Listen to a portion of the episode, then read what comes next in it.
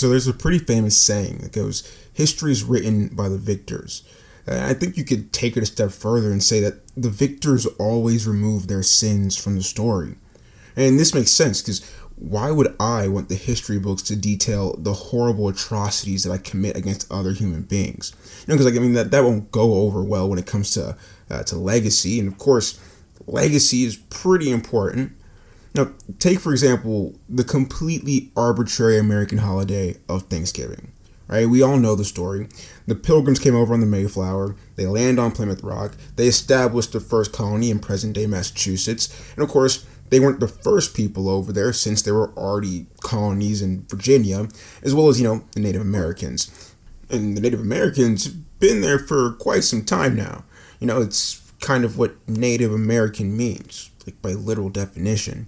Now, the story, as it's commonly told, is that the pilgrims were unprepared for the ensuing winter as they did not know how to farm and cultivate the land.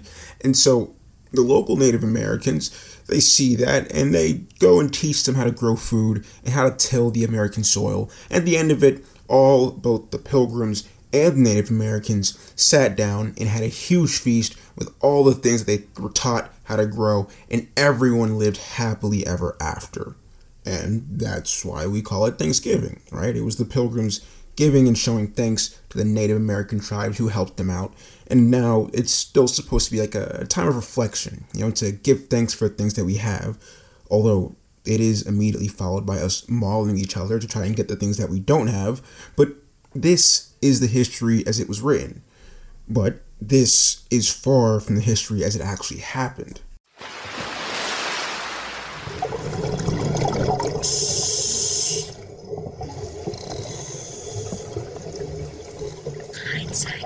So, in hindsight, we could say that we should have known that things never actually played out that way, since, you know, life isn't a children's story with a happy ending. And in reality, it's more of like, a, like an unrated movie, right? Like this one, it's a story of broken promises and betrayal and lies and deceit. You know, a true tale of pride and disregard for others. But before we get into all of that, let's start from the top. Okay, so quick pause so I can explain how things are going to work here because I never actually do that in this episode.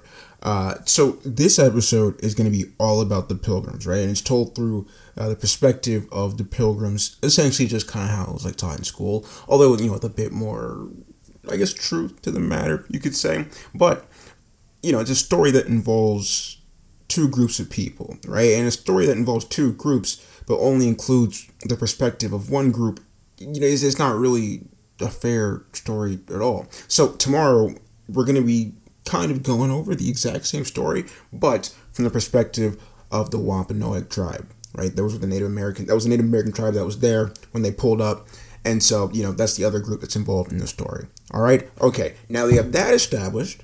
Let's continue. So, who were the Pilgrims?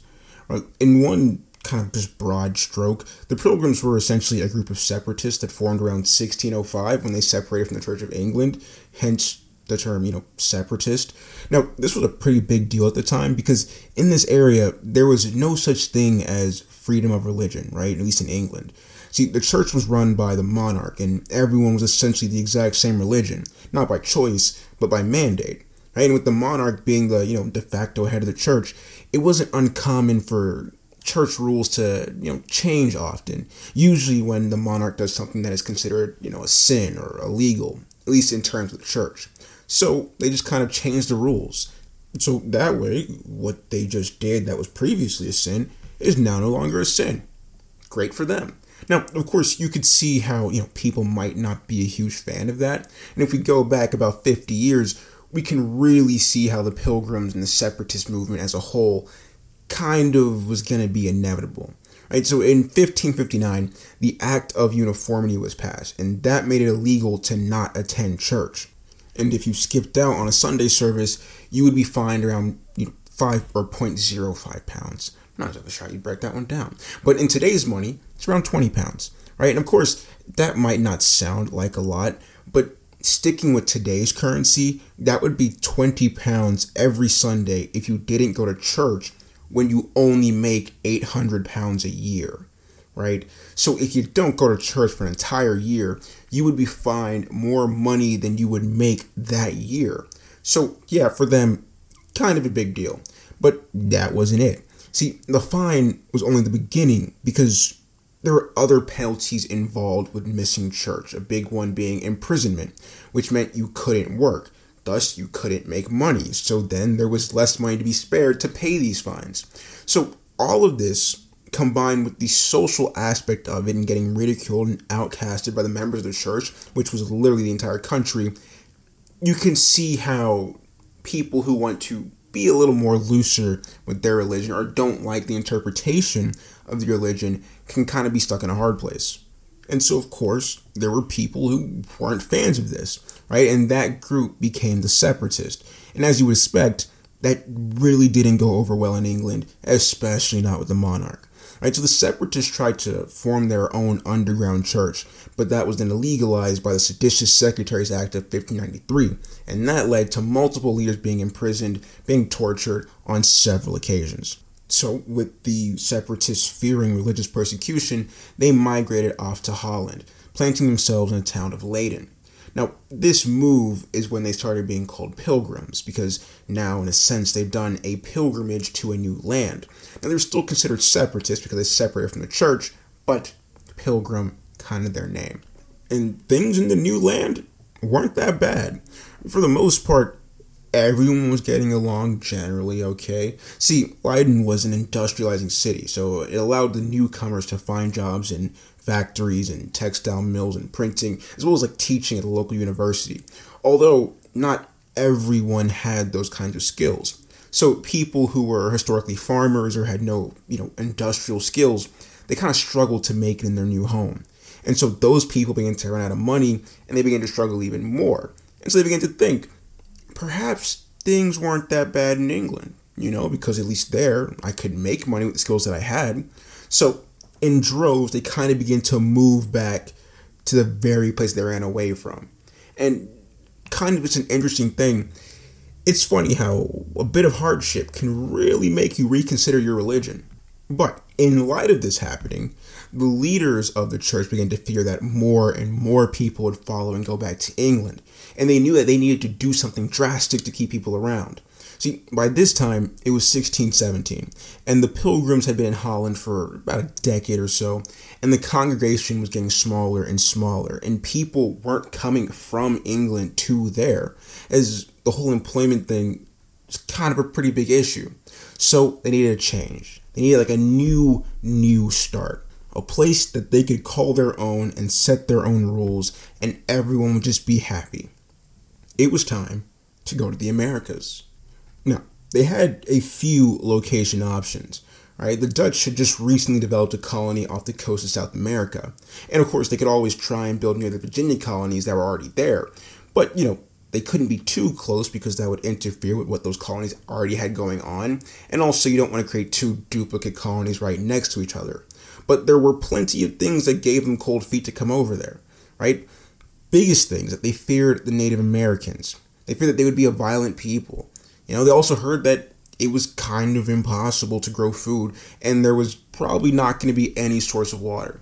Right? They feared the possibility of getting exposed to unknown diseases and all these other big things. And quick side note once again, you know, just keep tabs of all the things the pilgrims feared because it creates, you know, some really sad irony later on. Either way, they eventually grew a pair of balls and went to get the land permit from the London Company, and they offered them a nice chunk of land near the mouth of the Hudson River. Now, this was going to be perfect, right? They would have their own place, make their own rules, not be under the rules of the absolutely insane monarchs of England at the time. And the location of the land was still pretty close to the Virginia colonies. And see, the Virginia colonies, they were settled, they already had established a small little militia, and so that would help with protecting while they were settling down. Because, of course, you need protection from the absolute savage monsters that are the Native Americans. But there was a problem, and that was the Dutch East India Company.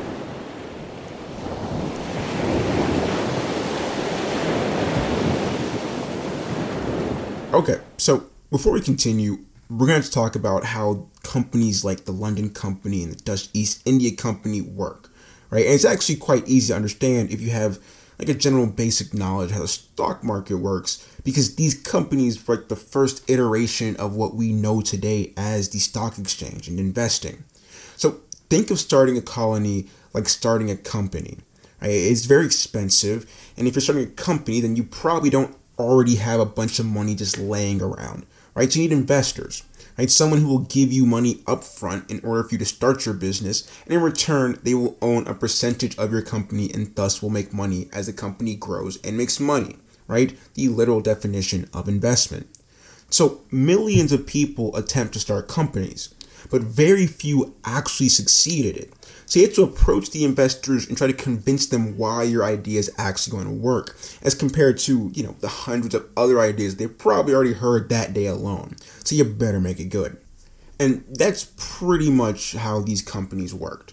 Right? If you wanted to start a colony in America, you would approach the company and essentially pitch your idea. Right? And if they were down with it, they would give you the land and a certain amount of money to fund the journey. Now, that funding came from the elites of society, right? They would invest into trips that they thought would be a success, and if enough people invested into the trip, then you were good to go. But one big thing to note that applies to the story of the pilgrims as well as just investing in general. While yes, the investors own a percentage of the company, as long as you own 50.1% of the company, then the company is yours, right? And you get the final say of what happens. But if at any point another entity owns that 50.1% or more, then they own the company and decisions are now made by them. So, in terms of these journeys, it pretty much works the exact same way, except the people actually doing the establishing of the colony don't own any part of the excursion. Right, so all the decisions, like where the colony will be located and what it'll be called, that's decided by the investors. Of course, you know, there is room for negotiation, but if you really want to get this thing approved, you can't negotiate that much because if you do, you might insult the investors and they're going to pull out. Now, last thing to note these companies that were giving out this land didn't technically actually own any of the land, right? Not only did the Native Americans really already live there, but even within the different companies, many times they would just sell two groups of people the same plot of land, right? And then it's just whoever gets there first and gets established first, right? So, what would happen if two groups got there at the same time? Well, pretty simple. The strongest survive.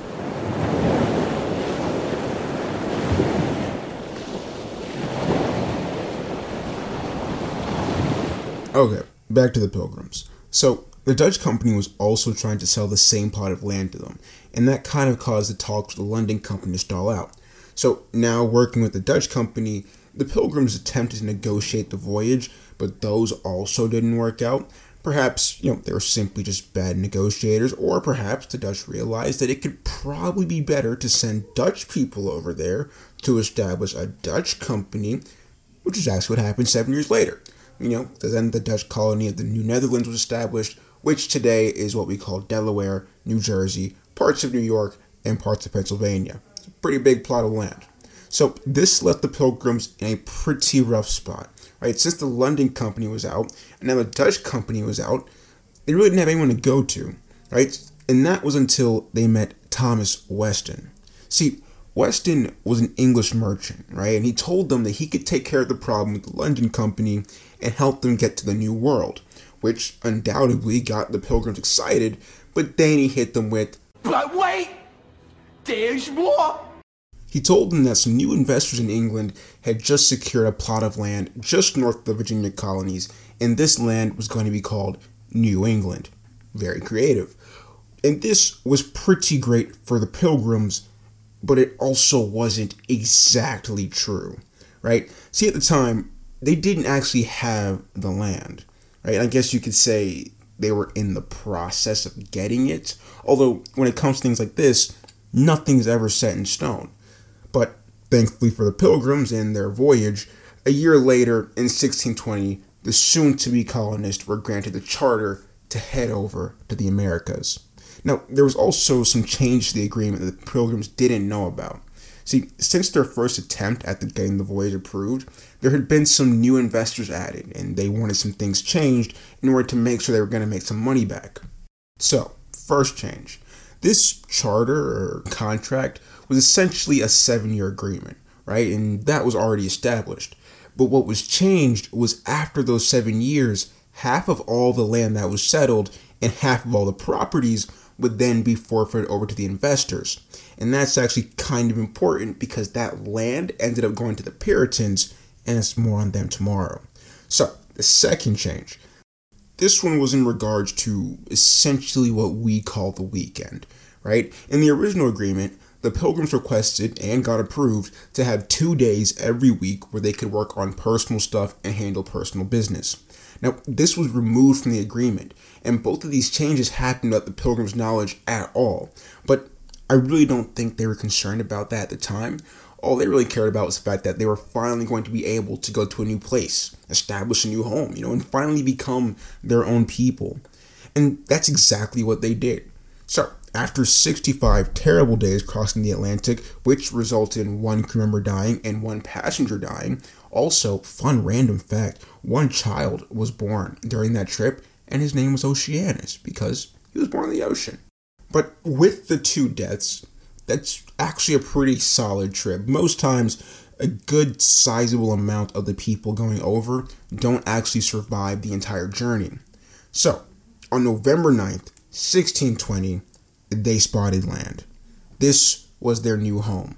Well, you know, kind of their new home. They still had to actually do a little bit of traveling before they got to where they were going to settle. And how they did that was they journeyed westward through the Bay Area and onto the mainland by December.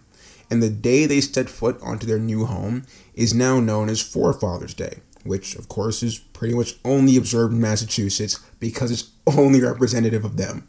Now, once on dry land, they really didn't have to venture any further to find a good spot to settle, as pretty much where they landed was already perfect, especially for the season. See, it's December, so it's smack in the middle of winter, and as you can imagine, it was terribly cold, and that is not great if you have to be outside for hours on end, cutting down trees, clearing space, trying to settle a colony. Conveniently, though, this area was already cleared out, and it looked like people used to live here but maybe abandoned the area. Wonder who that could have been? I don't know. But doesn't matter anyways because winter is here and people need shelter because this winter it's taking no prisoners.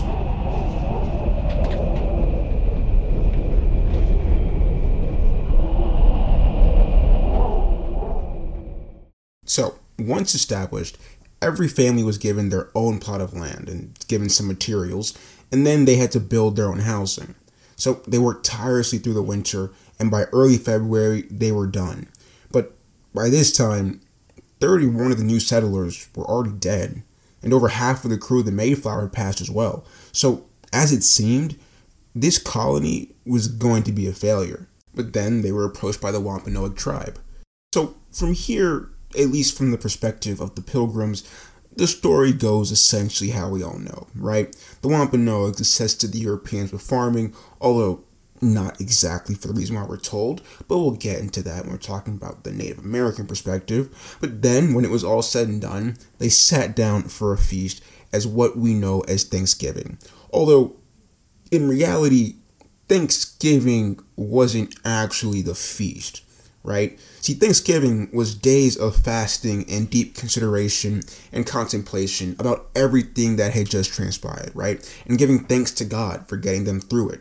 So, what we call Thanksgiving, the huge party and big buffet, that is what they did after Thanksgiving, right? That was how they broke their fast. Did it with a large meal and essentially threw a huge party, right? Complete with 17th century fireworks aka just shooting guns in the air, which is honestly somehow the most American thing ever, even though these people were technically not American yet.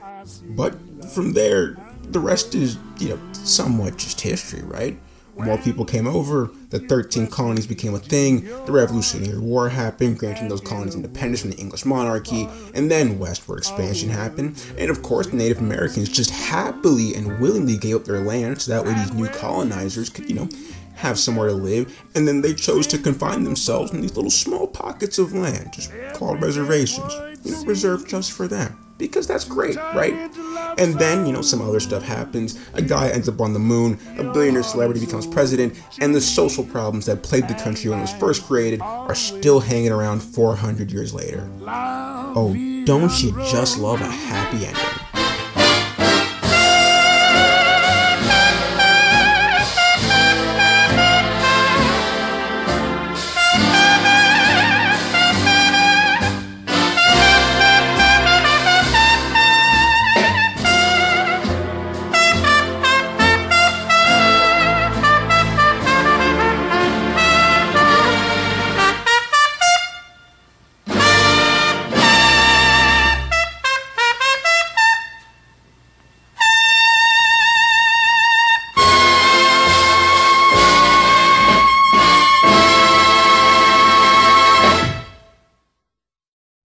Usually, right, I would just like get a little outro gap right there. Usually there's a little either song or something or a clip in that or at the outro. Usually it's like I don't know, five seconds long, nothing longer than that. But you cannot, you absolutely cannot cut off Louis Armstrong, our trumpet solo. You can't. It's disrespectful. It was that that that solo is just so good. I love that song, but if you enjoyed today's episode, enjoy the podcast, give it a like, give it a follow, give it a rating, all that good jazz to let me know that you like it, or you do like it. Share it with your friends because good friends give friends good things, and you want to be a good friend, so give your friend a good thing. If you want to follow me on social media, it is at God That I Had on the IGs, and as always, 8 a.m. Eastern, same time, same place, every single day. I hope you have an absolutely amazing day today. Don't forget, tomorrow we have the second deep dive this weekend coming. Uh, the other perspective on the matter. It's a good one. Trust me, it's a good one. You're not going to want to miss it. So make sure you tune in for that. As always, don't forget, stay hella hydrated, drink plenty of water, and I will see you tomorrow.